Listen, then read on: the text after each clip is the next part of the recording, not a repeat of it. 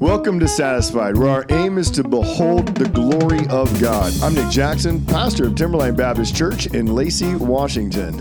And this is Bobby Gaither, pastor of Hope Fellowship in Hillsboro, Oregon. What are you doing over there, Bobby? I'm trying to get situated in this chair. It's What's wrong with my chair? I don't know, man. It's a little squishy in Dude, certain Bobby's spots. like all moving around. Maybe I'm and- squishy. Um, hey, speaking of, we're not in Hillsboro, Oregon. We are in Lacey. Did I did, did, did we mention that last time? I'm not sure we, We did. that. We did. Okay, so I'm still in Lacey. I won't let him leave. Washington. Yeah. Uh, been here a whole week because we do these podcasts live. No, we don't. Um, just just wanted to draw attention to the fact that I think we're even now.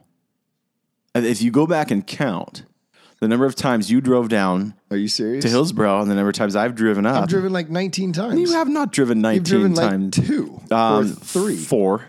you keep Five. count. Five. I, I just want to make sure that you know All right. All that right. It's I fair enough. invest in this relationship too. I, I feel very invested you in. should. You should. Very should. invested in. Very, yes. So hey, why don't you tell everyone the amazing topic we're going to talk about today? We are going to talk about um, Calvinism. Uh, why Calvinism? Uh, so, Boom. y- yes, I, I mean everyone's favorite topic, uh, especially if you like beards and beer and cigars. You might be a Calvinist. I don't. I don't. I don't do cigars. Oh, okay. Pipe. No, No? you know, just pipe, cigar, all that. Never had a desire. Yeah. Sorry. That's all right. It's it's okay. Well, so so so you're like a four point Calvinist then. Because I think each point goes with some vice. Each point goes with a beard or a, yeah, probably something. Oh man. so we got some. There's a point to this. Yeah.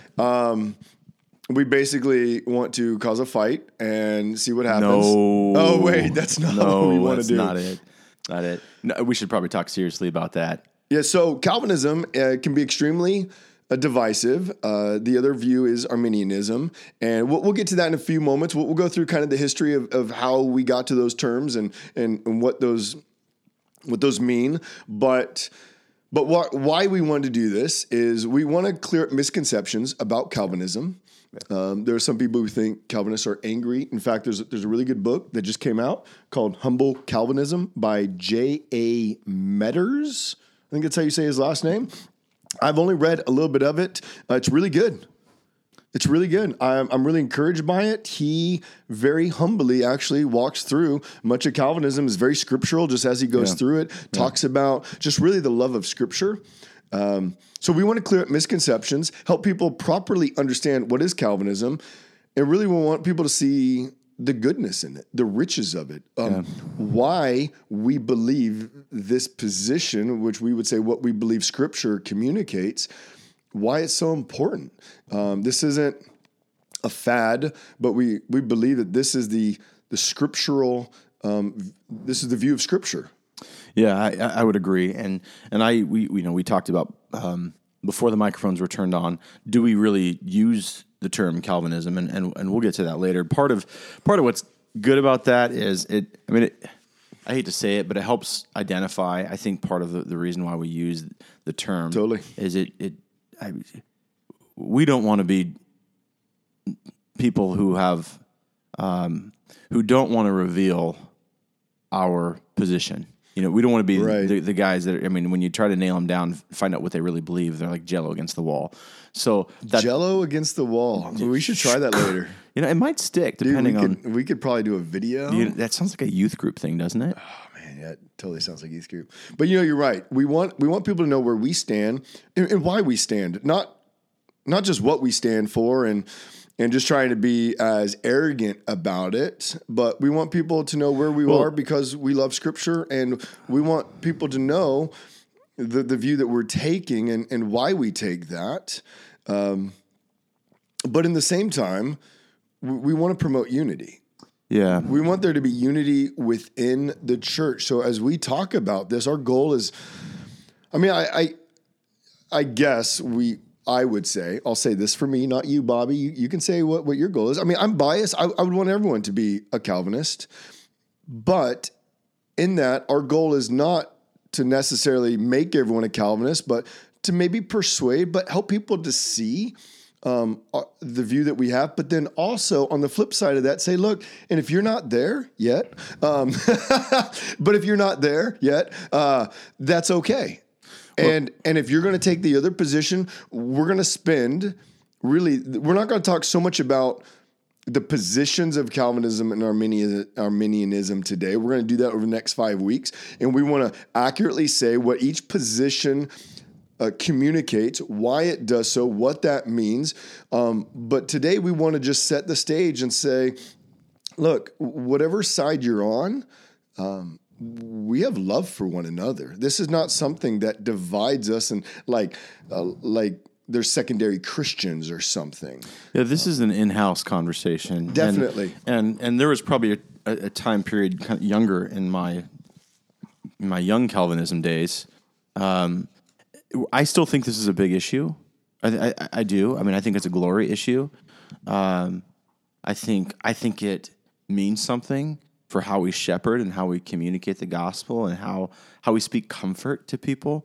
So so you know when, when we talk about how how we came to this understanding of Scripture, um, you know that will be communicated at least in my story. Is what I realized is Scripture speaks speaks to things that I have less and less control over and God is still good and sovereign in the midst yeah. of it. Um, I hesitate, and, and, again, we we talked about do we use the word Calvinist? Um, I, I, hesitate to even say I'm trying to get people to see a Calvinistic view.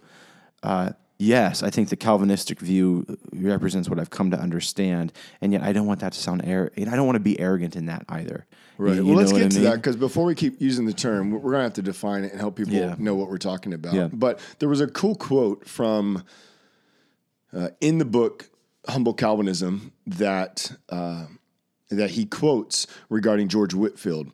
And basically, uh, George Whitefield, uh, which he says, a vibrant Calvinist, was asked if he thought he would see the founder of the Methodist and well known Arminian, John Wesley, in heaven.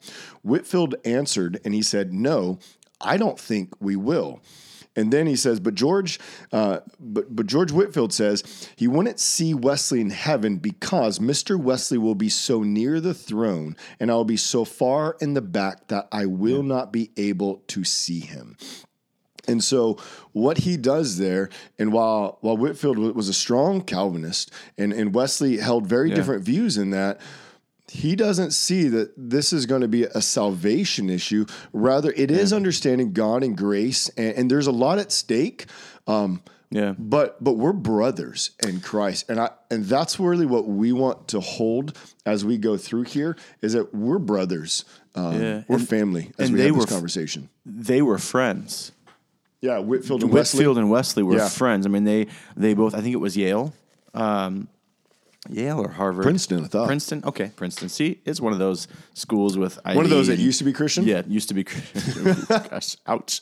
Um, yeah, I mean, they were college, college, uh, uh, collegiate buddies together. Yeah, and I mean, they started they started a, a fellowship group. I mean, they were pursuant after God together. Now they they divided and they diverged in obviously their theology and, and um, but you see two men who who loved each other, yeah. who cared for each other, who held different positions scripturally, right? Yeah. On, on, on what the scripture says, um, but but there was love and care, and and I think that's part of what we're trying to say. We want to promote that. Yeah, you know, we're the the point isn't to be divisive.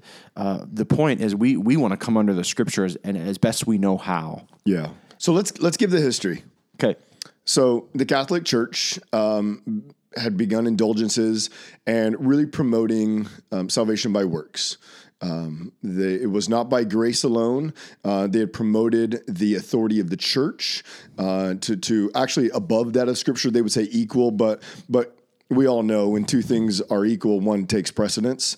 Um, and, yeah, and the church had taken tradition precedence. in Scripture and tradition. Tradition, yeah. yeah. And so so then Martin Luther comes in 1517 and nails the 95 Thesis against the Wittenberg door. And he does that to start a conversation to to begin correcting the church, not to divide from the Roman Catholic Church, but to begin a conversation, which of course did not start a conversation, more started a war in many ways. And so uh, that began and what he was emphasizing was, was really the grace of God, the sovereignty of God, and against indulgences. And then later you have a guy, John Calvin, who who comes along and he preaches in Geneva, does a lot of teaching, and is known for just his powerful exposition of the word, for shepherding of the church. And and so these two become really the the founding members of of kind of the reform movement at that time. Although There's Zwingli and there, there's, a- definitely a few other others. guys Yeah. that were, were very key, but I think Luther and Calvin were the most instrumental. And now today, and Medders actually goes through this in like one of his beginning chapters, and he says those who now follow.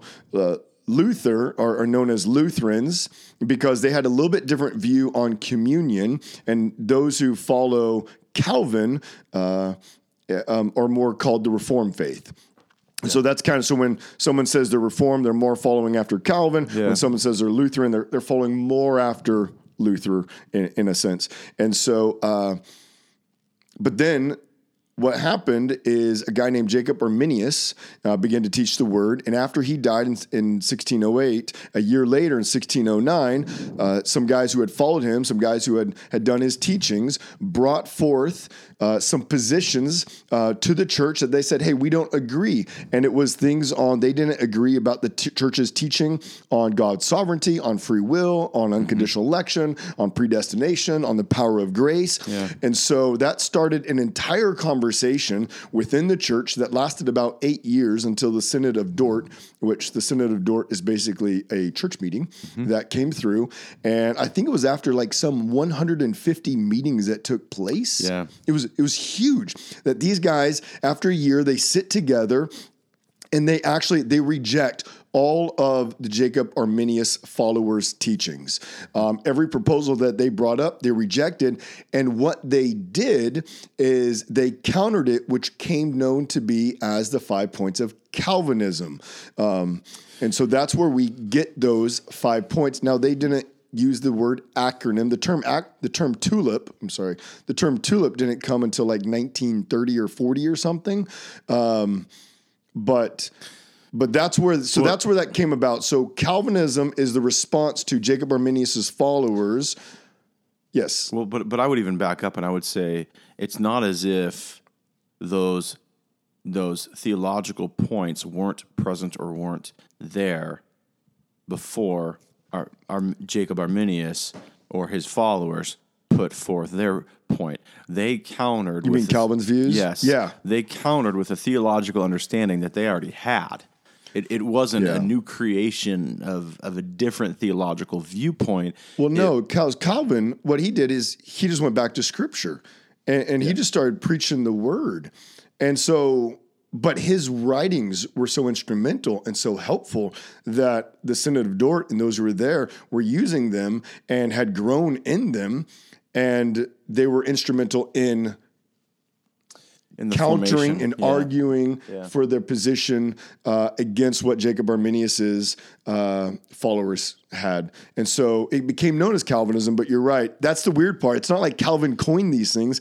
Calvin just simply articulated them well, and so they became known as Calvinists, which probably John Calvin would. I think he'd cringe over at in the his day grave, that yeah. his name is being used so Yeah. much. And in fact, you know, when you look at his institutes, he spends more time on prayer, communion, and so many other things than he does on predestination, election, and stuff like that. But Yeah. and he was missional. People don't Totally understand. missional. Calvin was missional. He planted churches. Like his his sermons were evangelical. They they were calling for gospel response. So that when we get into misconceptions, we have to talk about the misconceptions of what a Calvinist is, and Right. and and it's not just for uh, people who would ascribe to an Arminian view. It's for Calvinists too, Yeah. because there are Calvinists who who take this view of Scripture and and and they play it out to the point where they don't believe they need to share the gospel, and that's not a good biblicist. That's that's not that that's not consistent with what Calvin believed. It's not consistent what, with what uh, his his uh, you know the folks who, who put together Tulip. It's it's just not consistent with Scripture at all. Yeah. So there's there's misconceptions there. Sorry, I stopped you. No, you're go. good. So what we wanted to do basically is to let you know there there was a divide that happened within the church. Uh, well, so the Catholic the Catholic Church had definitely uh, created a, um, a works based salvation, which Luther and Calvin and others sought to correct. Didn't mean to actually divide from the church, but that's what happened. Um, they protested what. Uh, the Catholic Church was doing, which is why We're called Baptists and Lutherans and all that. We're, we're Protestants now. Viva Reformation, baby. That's right. And so, because we protested works based salvation for grace based salvation. And as more things came about, like Jacob Arminius' followers, then, which is really just another form of Pelagianism that goes way back to the second century, third century. I forget. Uh, second. second. Um, but that's a whole Maybe other third, topic. maybe third. But uh, but then it was Calvin's and Luther's and, and other people's teachings were instrumental in correcting because they had gone back to scripture already. So when we use the term Calvin, we're not so much talking about Calvin, we're really talking what we believe is scripture.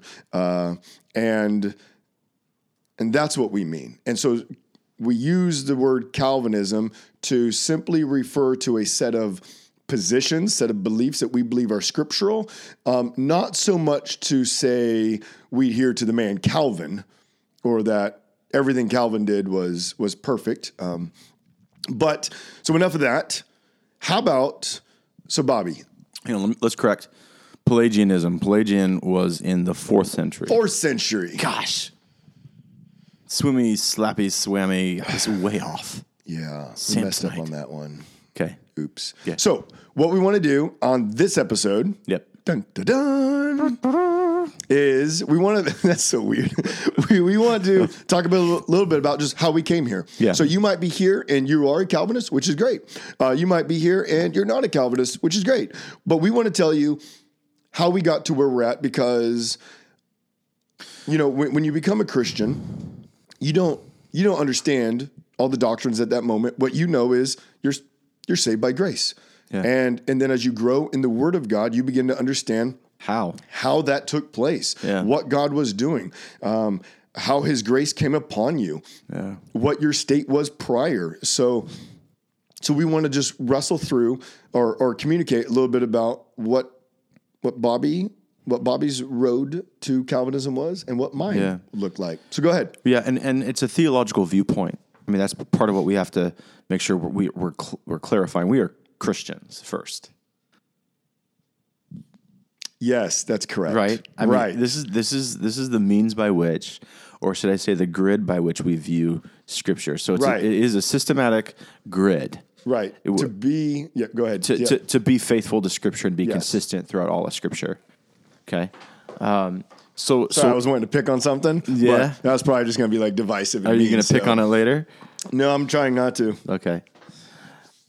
All right. So All right, so give us give us the road to Calvinism for Bobby for Gaither. me, yeah. Well, for me, I grew up in a very, um, I had a very works based understanding of the gospel, and so I, I I grew up going to church, and and I believe from a from a young age that I was saved.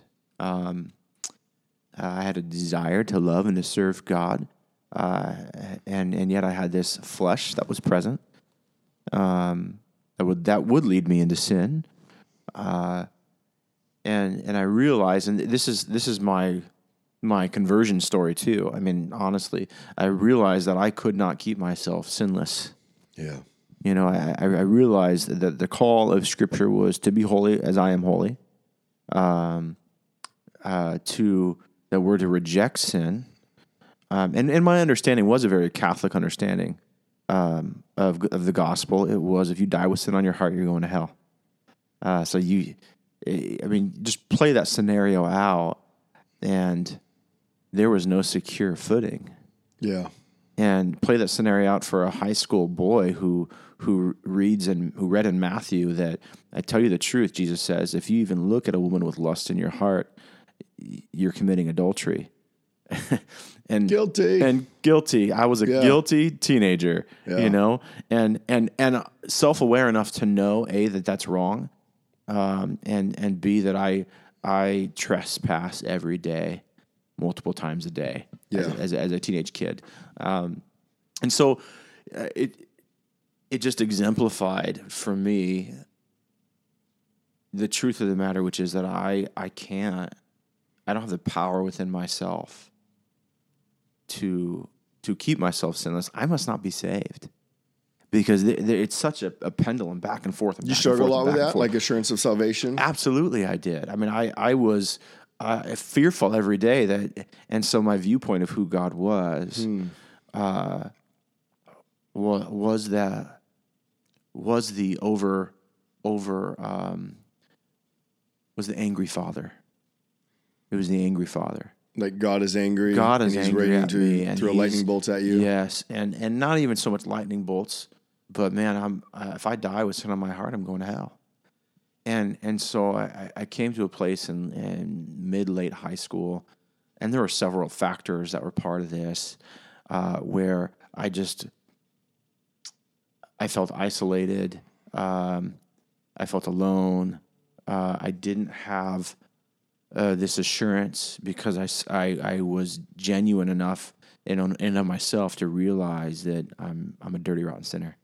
Like I, I, I, I and, and so my response was, well, fine, God, uh, I I must not be saved, which means I'm I'm either not good enough for you, or I'm just I'm not I'm not good enough to keep myself sinless. So forget it. I'm just gonna go pursue my own flesh, and I did um, what's amazing about that is, and you, you look back now and I just see God's grace all over it. I see Him protecting me, preserving me in ways that that I I sought after sin and He shut doors. Yeah. Like I mean, it's it, there's no other explanation other than God shut doors in my face that would have that would have had great consequence for me. Uh, and and I didn't see it then. I didn't see it then, but all all I saw was, um, and I, and I preached the gospel of free will.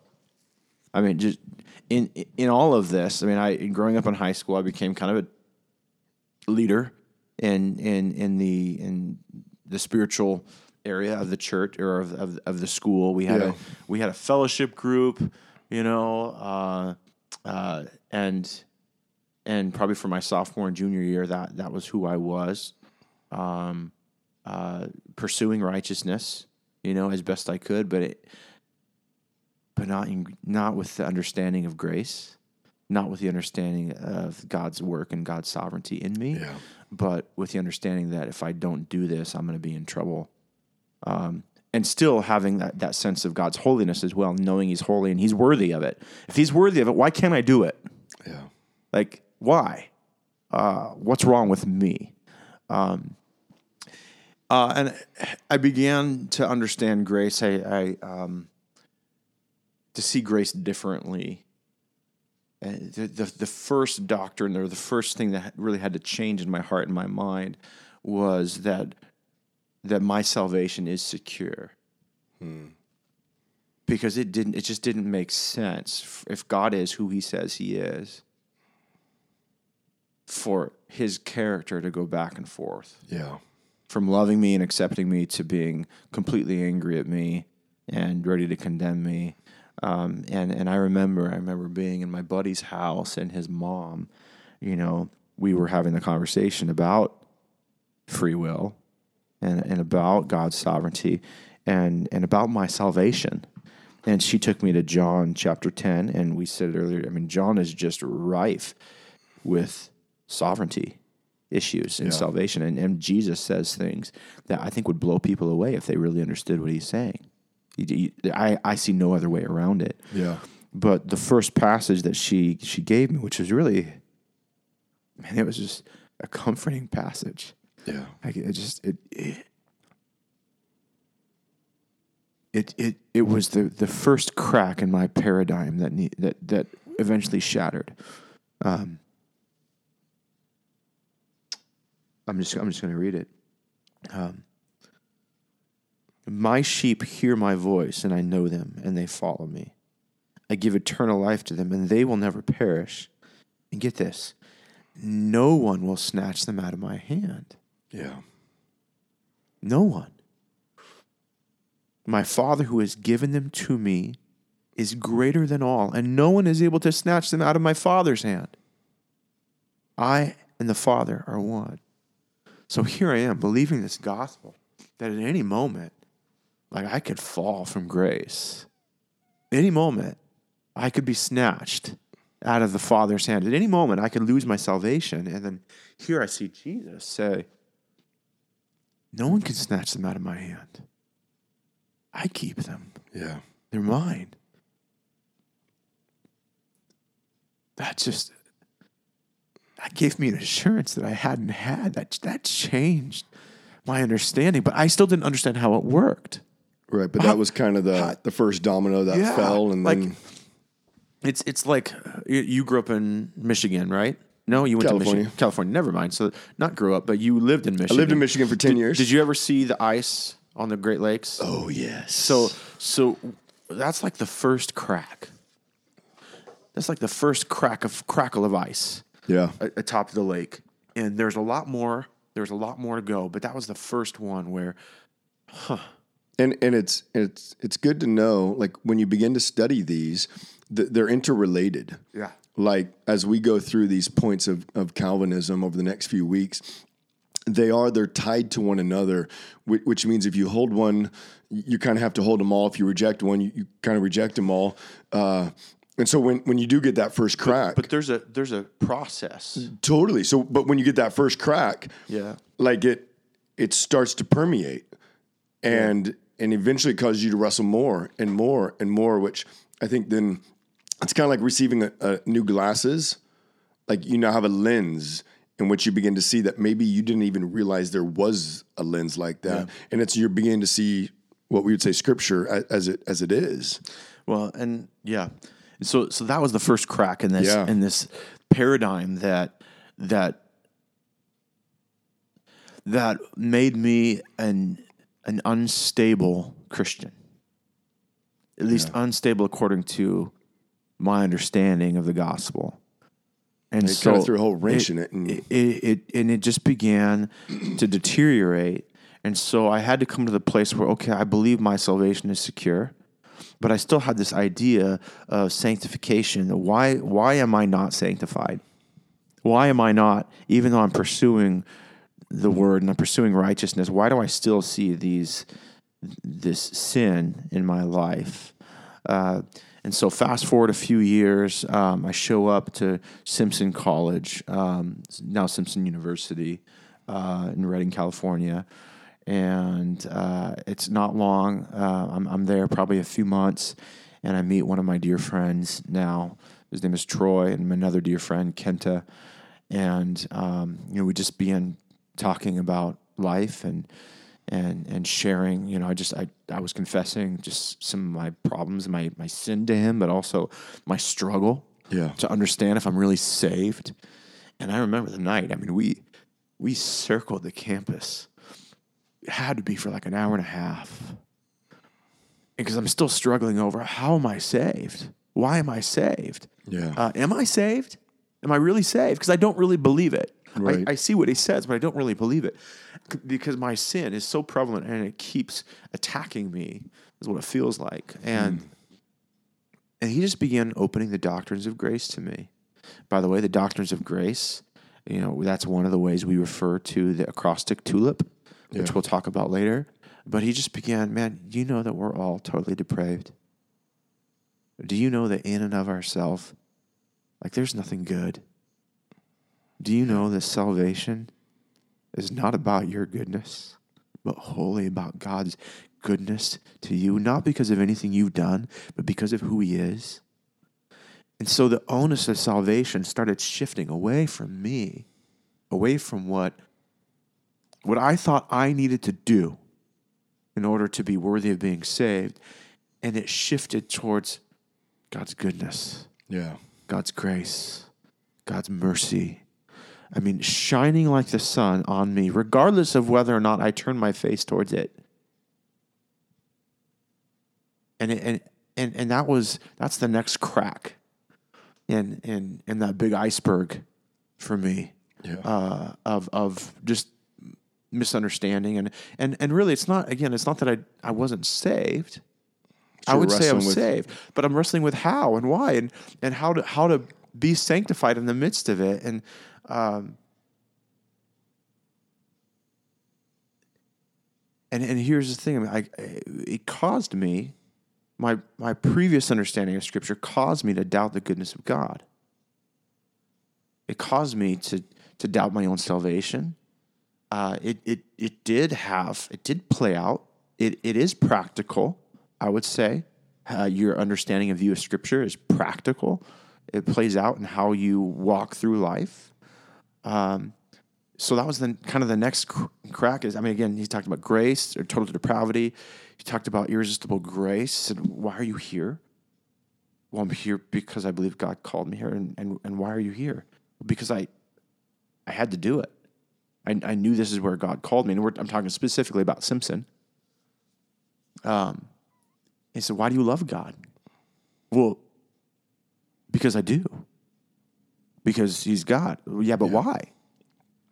And y- the more you drill down, the more you realize there's I I don't really have a choice in the matter. I love him because I love him because I love him Because he's beautiful now. because he's beautiful. Like there's there's something that's that's changed in my heart. Um, and he was beautiful before, but but before is because he not be, not so much because because I knew he was worthy of love, but I didn't see why and how. I just knew he was more powerful. I I you knew didn't see the goodness I- I and did. the riches of his grace I and didn't. glory. I s- I yeah. I was fearful of judgment, and I didn't see the full measure of his grace. And I, and I think that would be,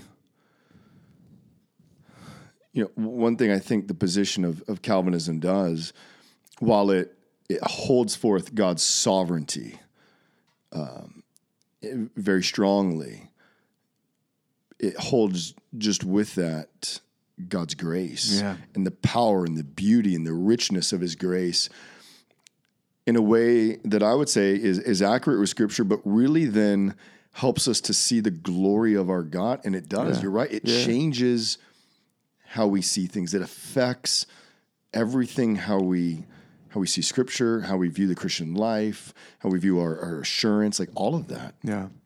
Well, I, th- I think you know, without getting too much, you know, we're going to go through the acrostic another time. Um, the other, the other big piece that that that just demolished. Um, I didn't demolish it. It it sent that big iceberg into into ice cubes, almost. Um, was the idea that God is sovereign over everything Yeah. you know I, and and I, I I had to let myself be confronted. I, I didn't want to be. I don't want my philosophy or my approach to be changed by man centered by by by man's thought. I wanted it to be shaped by Scripture, and and so in this conversation with my buddy Troy and Kenta, um, scriptures like um, S- Proverbs 21 The king's heart is a stream of water in the hand of the Lord. He turns it wherever he will. So there was this idea that God is a gentleman and he's not going to act upon man's will. Right. He's not going to invade the space of, of man's will. And to which that's exactly what I'm praying for. God, invade my space Yeah. change my heart. Do something different. Change my will because because my fleshly will wants to do this. I i need you to change my will. And and i look back and i see times when he has. And i'm so thankful for it um, Well, I mean, that's the testimony that Paul gives, right? Like in Galatians chapter one, Paul will talk about how he's a Pharisee of Pharisees and how he is um, growing in Judaism far above anyone else, and he's persecuting the church. And then he says, "But when God's grace came upon me. Yeah. And he talks about how he just got turned inside out. Yeah. And and the way Paul talks, you see, he is determined to live against Jesus. He's determined to persecute the church. He's determined to hate Jesus.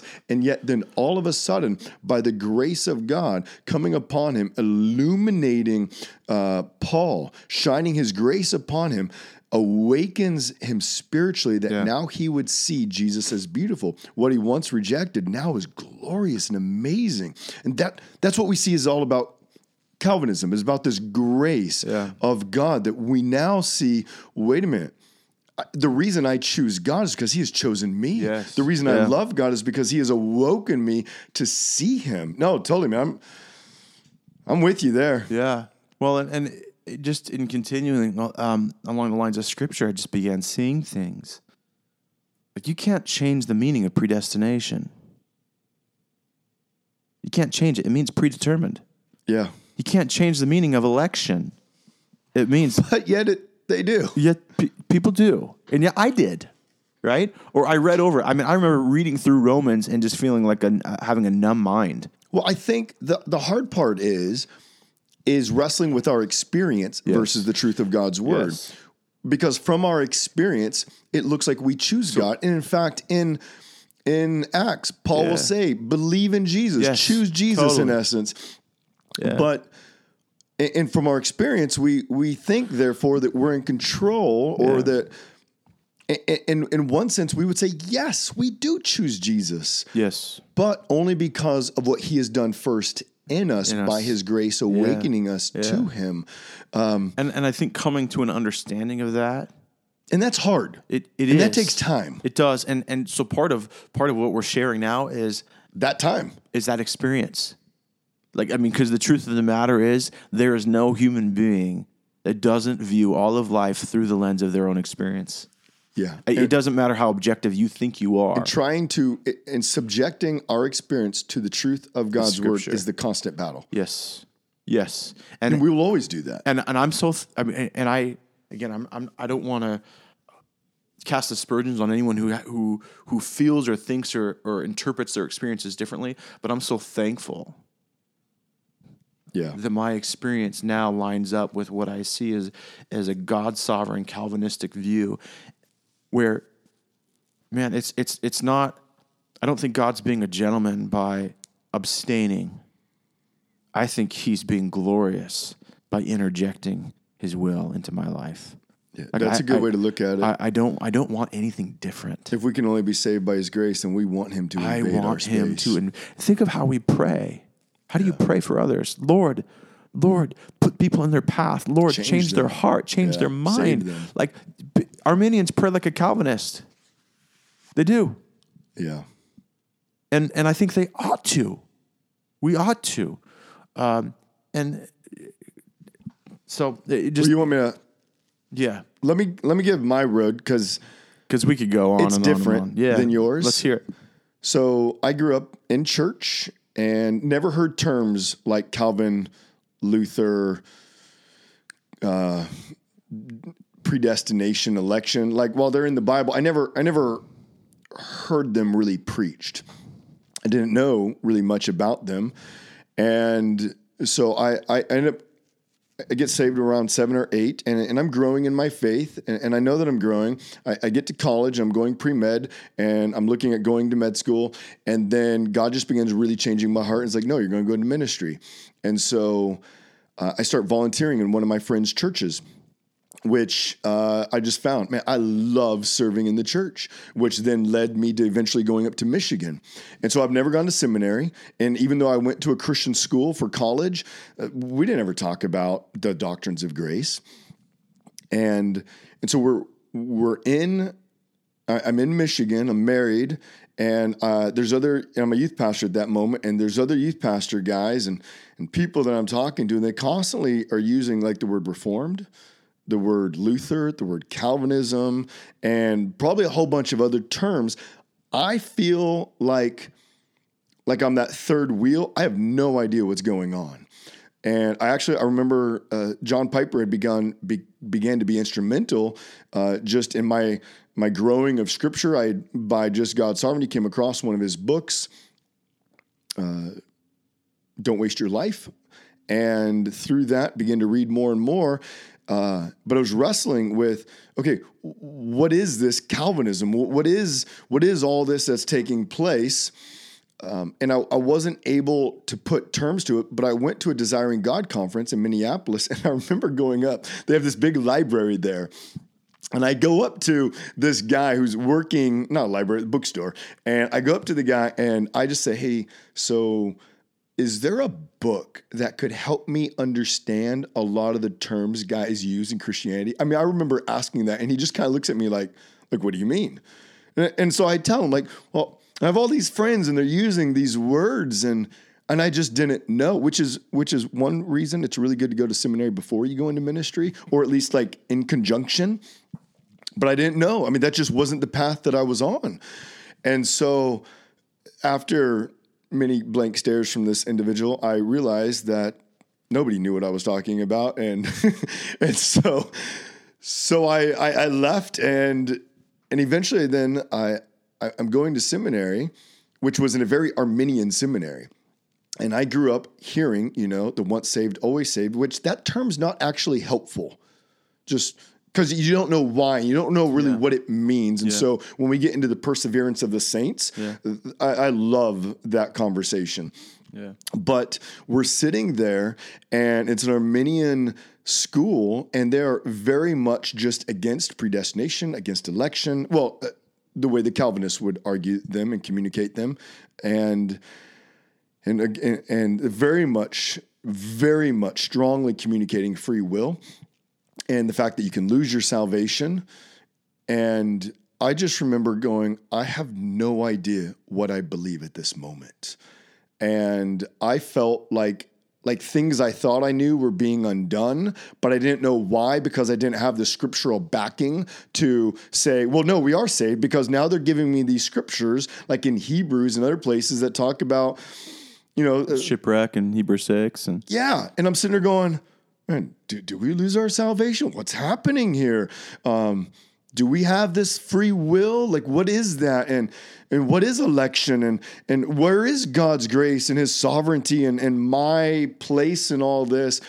And I, I realized in seminary I did not know what I believed, which is a wonderful place and a completely scary mm-hmm. place. Mm-hmm. Mm-hmm. And so I just started going to Scripture yeah.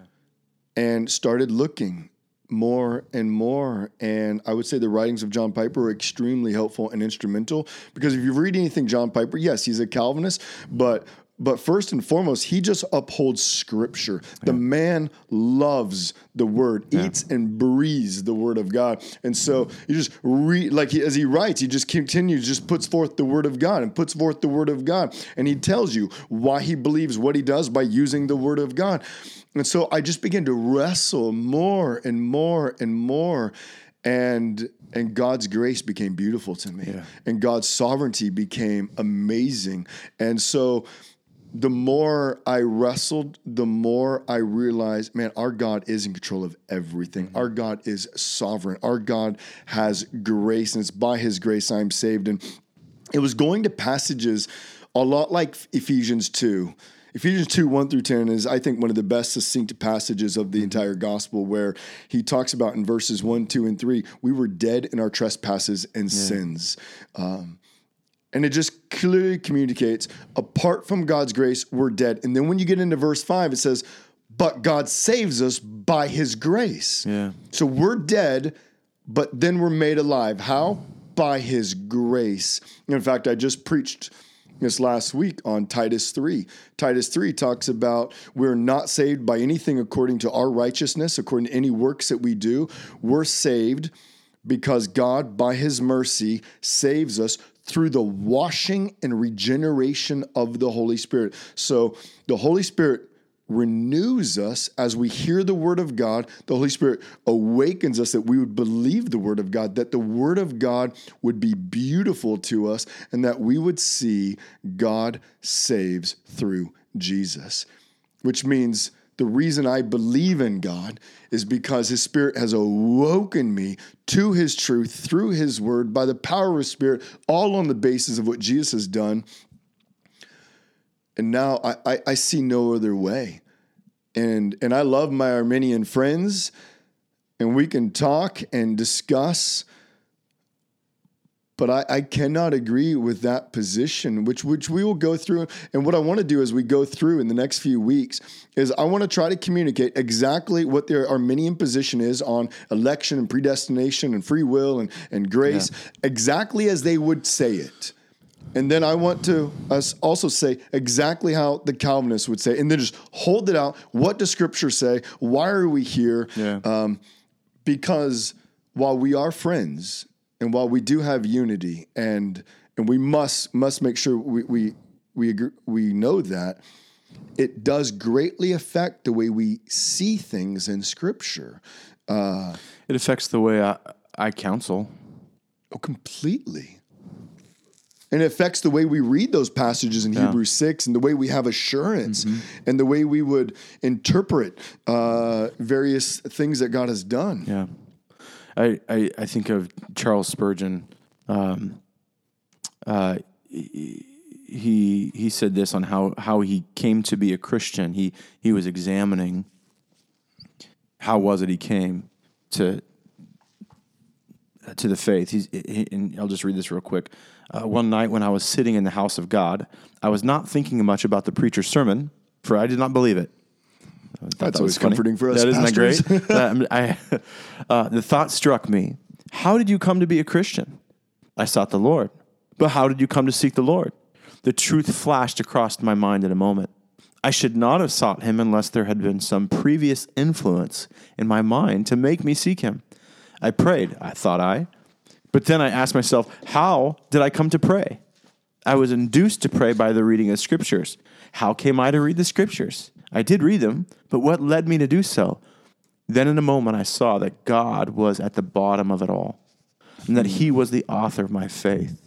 And so the whole doctrine of grace opened up to me, and from that doctrine I have not departed to this day. And I desire to make this my constant confession. I ascribe my change wholly to God. Yeah. So That's how? good. That's How- good. Yeah. And you know, I think when we do get to the root, and I, I think this is, I, I think Arminians agree, whether they know or not. When we get to the root, we we all base everything upon the grace of God. Yeah.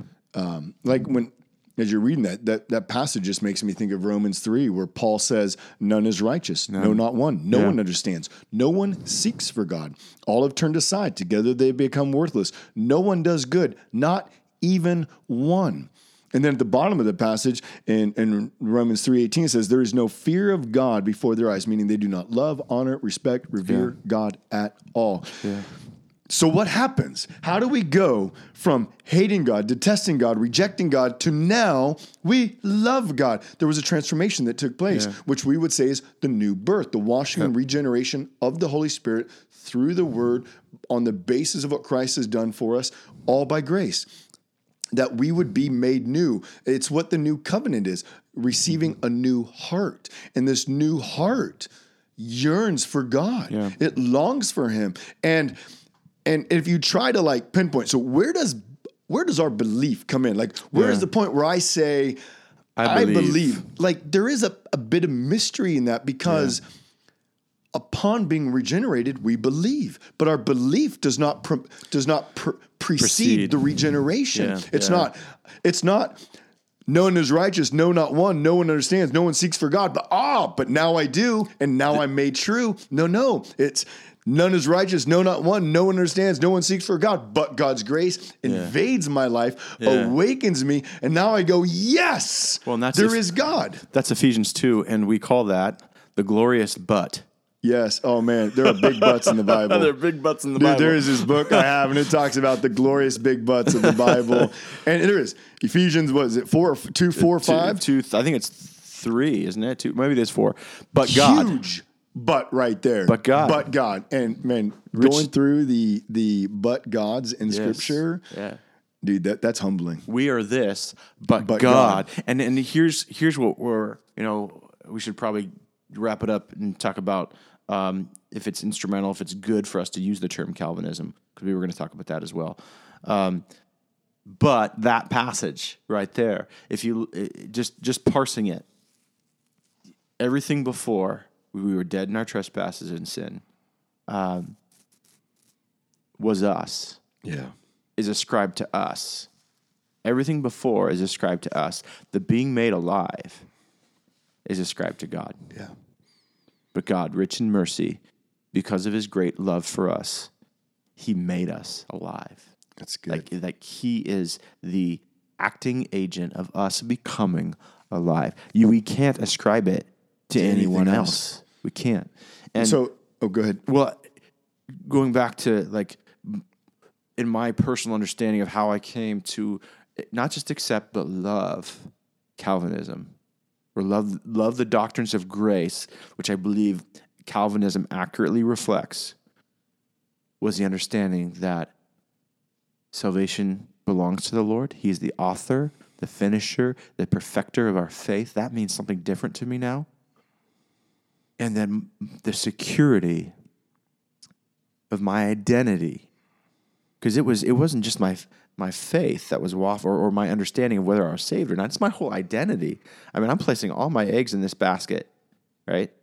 Am I a Christian? Am I not? Am I a Christian? Am I not? My identity has been formed by God. Yeah. I was made alive. I was made alive. Now, I still later had to figure out what that meant for sanctification. That's a whole, I mean, we had that conversation Yeah. with Todd Miles. But the fact that my salvation was done by God, my heart change was done by God. What God has done, I cannot undo. I can't. It's good. And I'm so thankful for it. So, is it good to use the word Calvinism? Um, let me let me just answer this one kind of quickly, and then we'll we'll wrap up because I don't want to give away too much as we keep going. I'm going to say yes and no. If you're a pastor and you're on the pulpit, be careful Yeah. because you have a lot of people that have no idea what you mean by Calvinism, and they're going to Google it. And Google, you don't know what you're going to get. The internet is not kind I to mean, anybody. You're, you if you're an Arminian, you're a heretic. If you're a Calvinist, you're a heretic on Google. I mean, it doesn't matter. Like Yeah.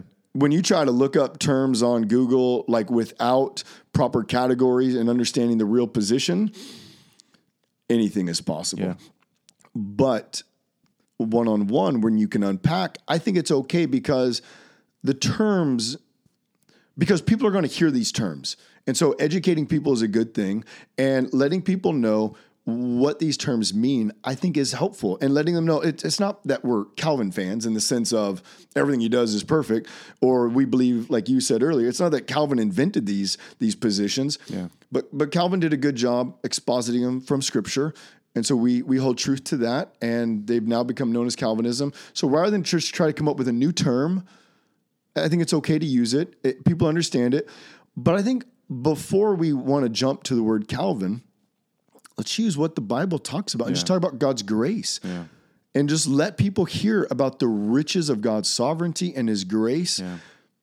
And I think we just do that. And yes, don't shy away from the term Calvinism because people are going to walk away and they're going to hear that term. And if they didn't hear that properly understood, it's probably going to be distorted on the internet or through other people potentially.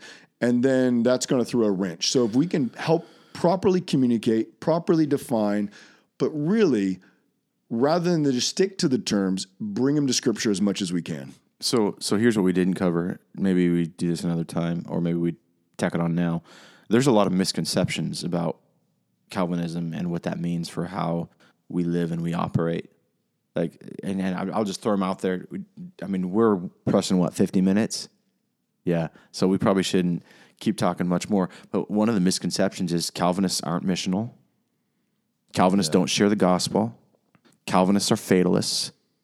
Um, Calvinists um, are unkind and uncaring. Which I think, oh, go ahead. Sorry. Well, I, those are wrong. Totally. And I, yeah. I think as we answer though, we're, we're going to walk right into them. We we like, are. Like, why are we not fatalists? Why do we not go to this thing called hyper Calvinism that, Mm-hmm. Yeah. hey, we don't even need to be missional because if God wants people saved, he'll just do it apart from us? That's not even biblical. Yeah. So, so so part of part of what I would say, and, and we'll get into this more. The reason why those misconceptions are Who didn't turn off their phone? that would be you. Oh, yeah, that would me. be you, my friend. Uh, uh, the reason why people come to those conclusions is they are putting on they are putting on a um, what's the word I'm looking for?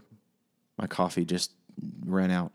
Um, they're putting onto the ideological framework of Calvinism or the doctrines of grace the idea that that that is that is all or they're carrying it to it to its extreme and saying that these are the implications when they're not so they're carrying out those doctrines and saying these are the implications when those aren't biblical implications Well, and and it it's what happens when. Okay, so I man, who was it? I can't remember at the moment who said this. I think it was Sam Storms, maybe, maybe. But he said, if you're going to properly, you are not prepared to argue someone else's position until you can articulate it as they would articulate their position. The problem with all those misconceptions is that they are characterizations they're wrong characterizations of calvinism just as we can give wrong characterizations of arminianism, Arminianism, yeah. we could say arminians believe in loss of salvation as if they believe you can just lose your salvation in a moment. They don't believe that. Uh, they love god and and they don't believe that their salvation is falling from them at any moment. Uh, so we can wrongly characterize each position, and only by properly studying and understanding them are we actually positioned to communicate uh, any truth regarding them at all. And when you jump on the internet and when you hear a lot of these misconceptions, what happens is that they're by people who don't actually understand Calvinism um, and or really understand God's sovereignty or God's grace because there's no Calvinist that's true Calvinist. I mean, I think there's distortions of all sides. yeah But there's no one who, who understands the doctrines of grace and says, "Man, I don't need to go share the gospel." Yeah. It's it's actually what what is it? Um, I forget. It, wasn't Judson, but it was another guy. He said, "Man, if it was not for predestination election, I would have no No confidence. no confidence in missions." Yep. Uh, was it Paton? No, it wasn't Paton. I can't remember. But I it was one of the frontier missionaries. Yep. I'm blanking on him, and he comes back after he's been overseas. i want to say it was judson i think you were right I, I'm probably right. no, I have no idea. But so yeah, so let, let's tackle those as we go, and let's unpack those. And I guess a word of caution to anyone that's hearing: know the position of Calvinism and Arminianism. Not for the sake of arguing, but for the sake of do you know what you believe? Um, yeah, because ultimately and i'm holding up the bible right now ultimately we are under scripture I'm glad you Like- prefaced that. thank Look, you. I can hold my Bible too. thank you mine's bigger Yours is bigger. Yeah, it, it thumps a little better too. Um, uh, yeah, the the idea is not that I want to be consistent with Calvinism. The idea is that I want to be consistent with Scripture. Which, which actually, Jay Medders in his book, Yeah. he kind of says something about like the Reformed faith, and he goes, "Should we really call it Reformed faith or just faith?" Because what we believe is it, it's it's the view of Scripture. Yeah, And so while while we can say, well, we don't need to use the word Calvinism, we can just say biblical. Um, But th- that's a tough one to work with. Well, the And so- danger, and, and again, because we talked about this before, the danger with that is now we're saying that anyone who doesn't believe Is or agree is unbiblical, right? and, thus heretical, And thus Whi- which, heretical. which could easily be jumped to, which we don't want to because we don't mean that. Yep. So it it is hard. yep. This is going to be fun Yeah. as we go through and and talk about these points. Uh, I encourage you. Uh, we will we'll start throwing out books. Um, for each of these uh, each of these podcasts on on different positions, uh, we'll we'll try to throw out our favorite list on top two or three books each. That is very helpful for better understanding Calvinism and Arminianism. Yep. Um, do you want to pray us up? I'd love to. Sweet. Lord Jesus, um, at, at the root of this, our heart, our aim is to know you, is to understand your ways. Lord, your ways are above our ways. There's a sense in which we, we can't completely fathom how you operate or what you do because you are God. You are infinite and we are finite. And yet you've given us your word. And so you've given us ideas, terms. You've clarified your gospel uh, to the extent that you you see fit. So, Lord, our desire is that we understand and we grow in the wisdom and the knowledge of you. That's why we study. That's that's why we dig our our our nose into Scripture because we want to know you, and because uh, this is eternal life, knowing you, knowing God the Father and the Christ whom you sent. And so, as as we study, Lord, um, even these doctrines, Lord, the aim is not that we know doctrine. The aim is that we understand your character, that we see the beauty, the glory of all of who you are, that we behold you, and that we are satisfied. We praise you, Lord. Um, take what we've said. Uh, use what we've said. Use Scripture, Lord, by your Spirit. We just pray that you work in the hearts of the people who are listening. That's our prayer. That's why we do this. We ask these things in your name. Amen.